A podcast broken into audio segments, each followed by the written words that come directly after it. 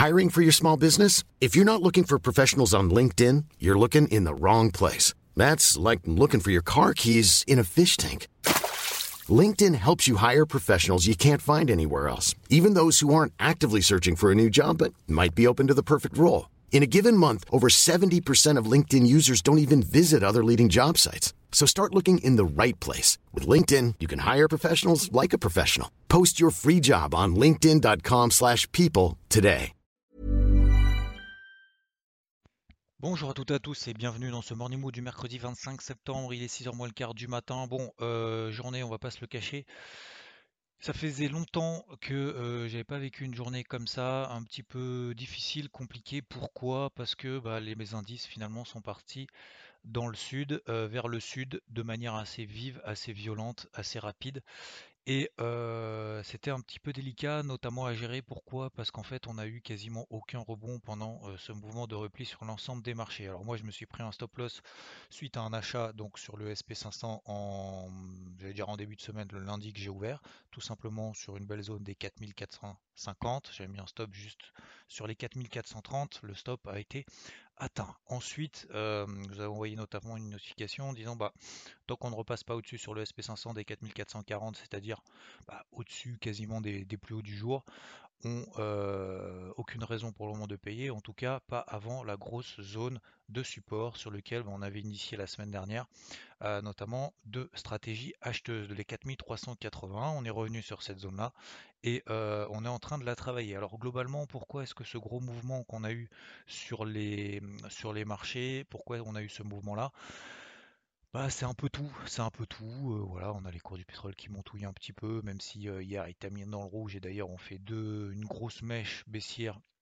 On est en train de faire un breakout baissier, notamment sur, le, sur les cours du Brent et les cours du WTI.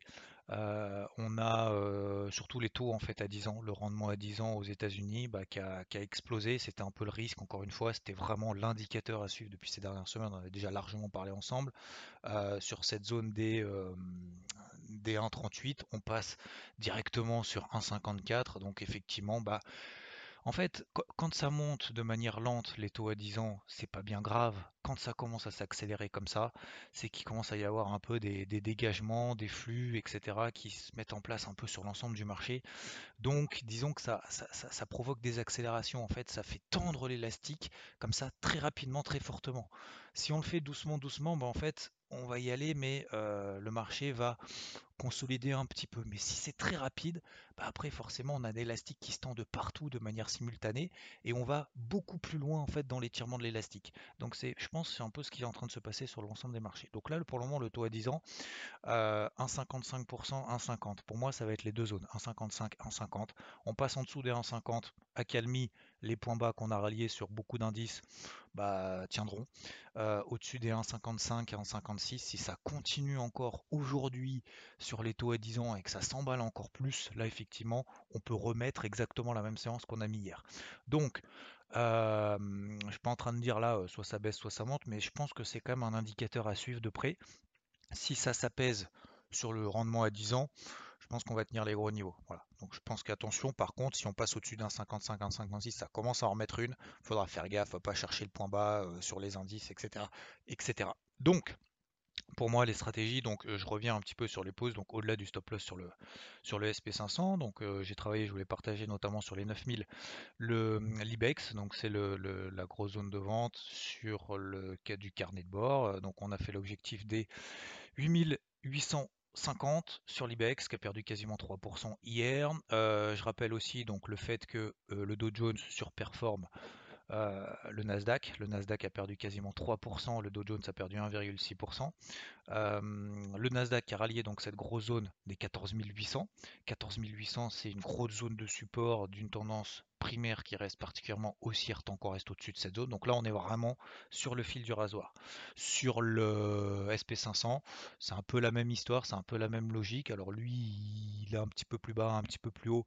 Euh, ça dépend des semaines, mais globalement, euh, cette zone des 4300, alors elle est un peu large, hein, 4350, 4380, c'est quand même une grosse zone de support, encore une fois, dans une tendance neutre en daily, puisqu'on est passé sous la même 20, la même 50 daily, qui sont maintenant, en tout cas la même 50 est plate, la même 20 daily et baissière.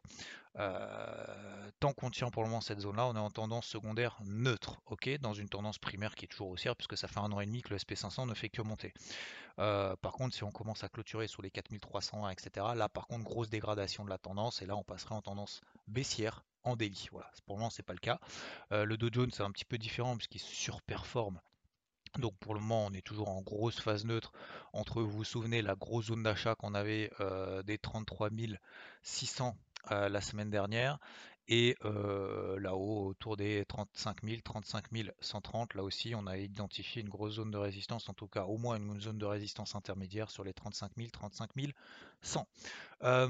donc, me concernant, hier soir, j'ai commencé du coup à retravailler à l'achat le SP500 et le Nasdaq sur ces zones-là. 14 800, 14, 14 800 sur le Nasdaq et alors c'était un petit peu plus bas, 4370 sur le SP500, puisque c'est à ce moment-là, sur les 4370, qu'il a donné un breakout haussier horaire.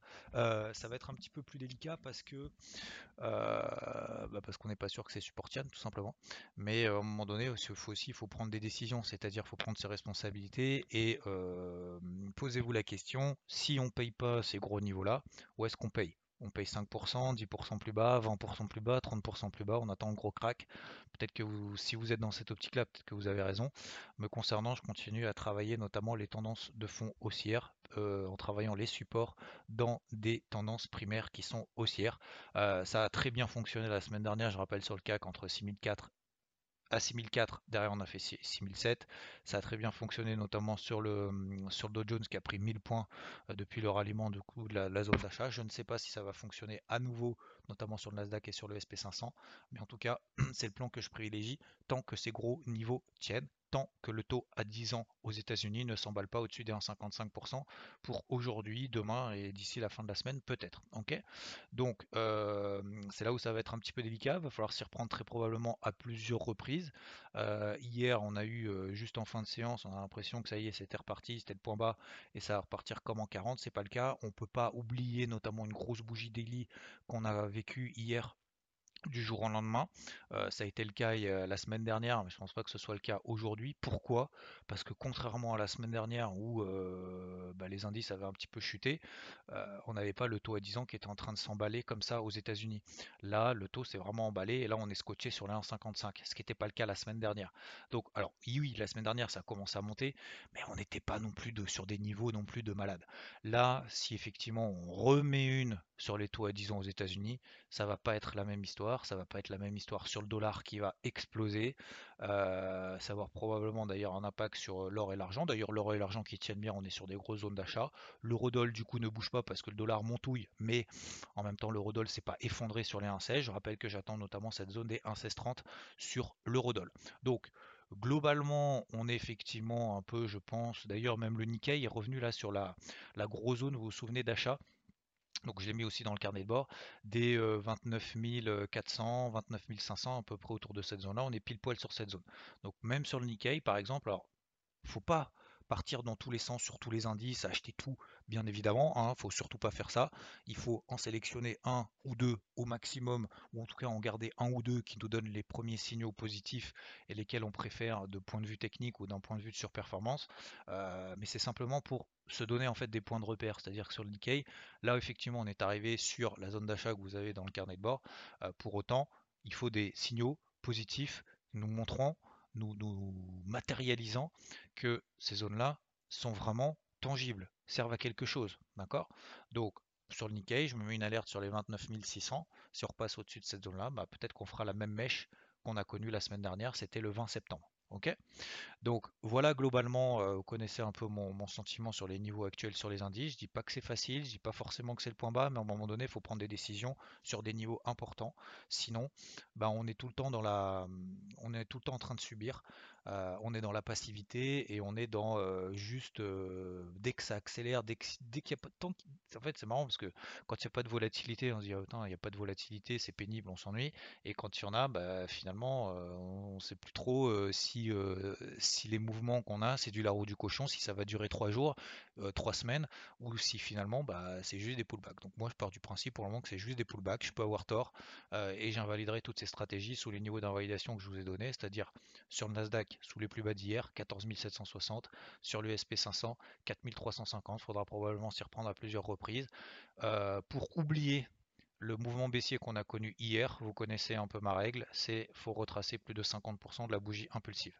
Donc vous prenez la bougie d'hier, euh, tant qu'on n'a pas retracé plus de 50% de cette bougie baissière daily qu'on a sur l'ensemble des indices, ça sera toujours un petit peu touchy. Les niveaux de rebond, notamment bah, sur, le, sur le SP, bah, c'est justement c'est proche de ces 50%.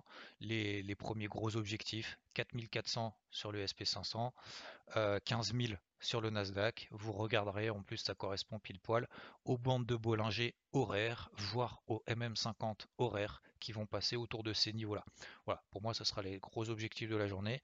Et si on arrive à s'installer un peu au-dessus de cette zone des 50% de retracement de la bougie daily, et eh ben, ça sera plutôt positif pour la suite. Et le mouvement qu'on a eu, c'est un épiphénomène. Faut pas partir du principe que c'est sûr que ça va se passer comme ça. De toute façon, on n'est jamais sûr de rien sur les marchés, mais faut prendre des risques à un moment donné à des niveaux importants. Voilà.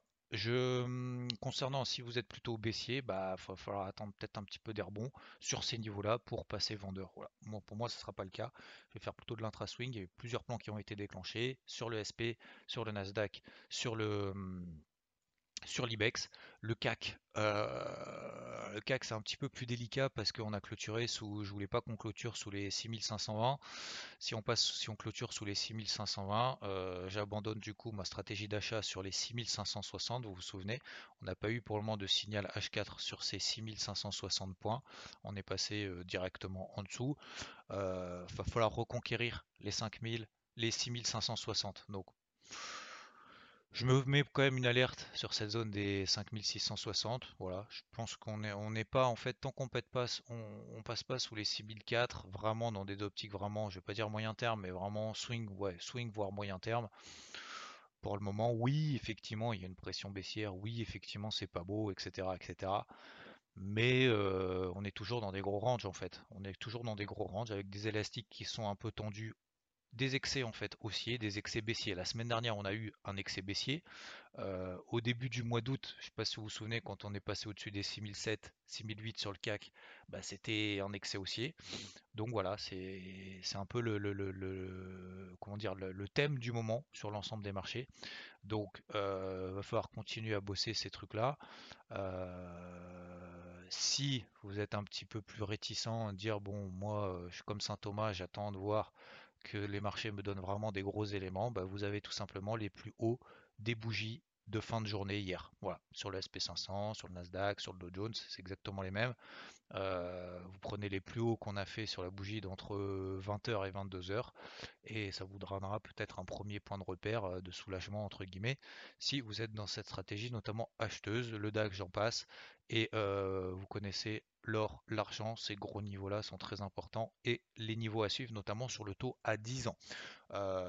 Les gros rendez-vous, je crois que c'est demain.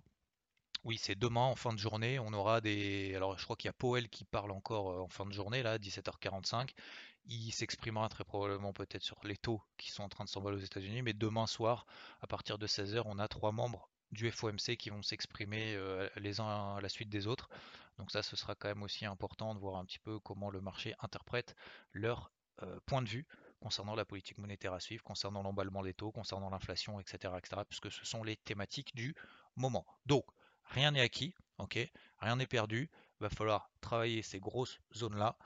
Euh, faut pas non plus euh, dire euh, c'est maintenant ou jamais et puis je joue mon année sur ce move-là va falloir continuer à travailler ces zones et ça peut mettre du temps, comme j'ai expliqué hier, ça peut mettre en fin de journée, ça peut mettre du temps à se mettre en place. Ok?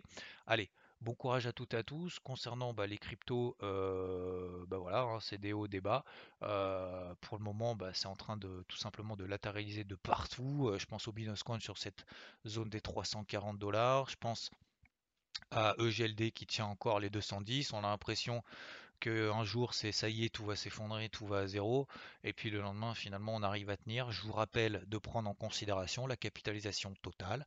La capitalisation totale, je crois que j'en ai reparlé encore hier matin. Euh, on va probablement faire des va-et-vient entre 1800 milliards et 2100 milliards sur la capitale totale. Ça donne un point de repère de manière générale. Euh, ça fait, je pense, combien de fois? Une, 2, 3, 4, ça fait la cinquième fois depuis un mois, depuis même pas 2-3 semaines, cinquième fois qu'on tape les 1800 milliards et que derrière on prend 8-10%. Donc je pense qu'il faut continuer à accumuler de cette manière-là. dès qu'on a des replis sur des grosses zones, sur les plus fortes, eh ben, on peut se permettre de payer les plus fortes. Dès qu'on prend 8-10%, on rallège et on continue, on recommence, on recommence. Le jour, peut-être qu'un jour ça pètera par le bas, mais en fait le jour où ça pètera par le bas, le fait d'avoir accumulé dans ces phases de range, eh ben, ça permettra finalement derrière de, euh, bah, subir moins. C'est cette phase, de, cette phase peut-être de sortie par le bas, de, rupture de ces zones support qu'on a connues notamment sur la capitale. Vous voyez le Bitcoin, bah, hier on était à 40, 41 000, on est à 42 500. Bah, ça tient encore, ça tient encore. On est simplement dans des phases de range pour le moment. C'est en train de lessiver un petit peu. Peut-être que les petites mains sont en train de s'épuiser. Et puis le jour où elles seront épuisées, ben, on repartira vers le nord, tout simplement. Donc il va falloir continuer. Il faut, être solide de manière générale, que ce soit sur les marchés traditionnels et, les cryptos. Euh, c'est pas forcément des périodes évidentes, mais essayez d'avoir des, points de repère, des stratégies euh, claires pour vous. Ça ne veut pas dire que ça va forcément fonctionner, mais surtout un mode de management rigoureux. Euh, de pas se dire euh, je mets tout, euh, je joue mon année sur, sur ce move là et c'est sûr que c'est le point bas, sinon tant pis j'arrête tout. On peut pas raisonner de cette manière là. Ok? Donc je sais très bien que vous n'êtes pas dans cette optique là, mais je sais qu'il y en a toujours quelques-uns qui le sont, mais c'est aussi pour vous aider et pour vous apprendre à faire travailler votre capital dans le temps et pas sans cesse essayer d'avoir raison sur le marché, on peut avoir tort. Moi j'ai eu tort en début de semaine de payer le SP500 là-haut. J'ai aucun regret de l'avoir fait et j'ai encore moins de regrets d'avoir mis un stop sur les 4430. Des fois ça fait chier de mettre des stops, mais vous voyez que le fait d'être sorti là-haut, bah, ça nous permet finalement de reprendre la main un petit peu en bas. On ne sait pas si ça va fonctionner ou pas, mais en tout cas au moins on garde la main. Voilà, ok? Je vous souhaite une très bonne journée, merci de votre attention et je vous dis à plus. Planning for your next trip? Elevate your travel style with Quince. Quince has all the jet setting essentials you'll want for your next getaway, like European linen, premium luggage options, buttery soft Italian leather bags, and so much more. And is all priced at 50 to 80% less than similar brands. Plus, Quince only works with factories that use safe and ethical manufacturing practices. Pack your bags with high-quality essentials you'll be wearing for vacations to come with Quince. Go to quince.com/pack for free shipping and 365-day returns.